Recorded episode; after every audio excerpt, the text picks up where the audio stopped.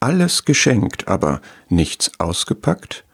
Mit diesem Geschenk, dem Herrn Jesus Christus, hat Gott uns alles geschenkt. So sagt es dieser Vers aus 2. Petrus 1. Er hat uns alles zum Leben und zur Gottseligkeit geschenkt. Alles zum Leben. Was will man mehr? Ein Gott zugewandtes, auf Gott orientiertes, die Beziehung zu ihm pflegendes und genießendes und von ihm erfülltes und ihn ehrendes und das auch ausstrahlendes Leben.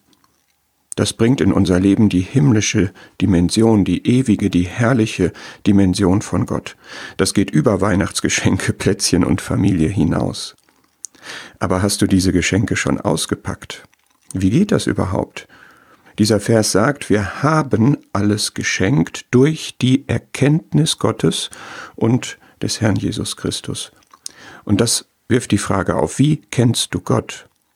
Ein Beispiel. Er ist gemäß Jesaja 9 der wunderbare, Berater, starke Gott, Vater der Ewigkeit, Friedefürst.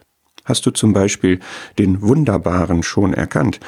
Was an Gott wunderbar ist, besonders, erhaben, anders, übernatürlich.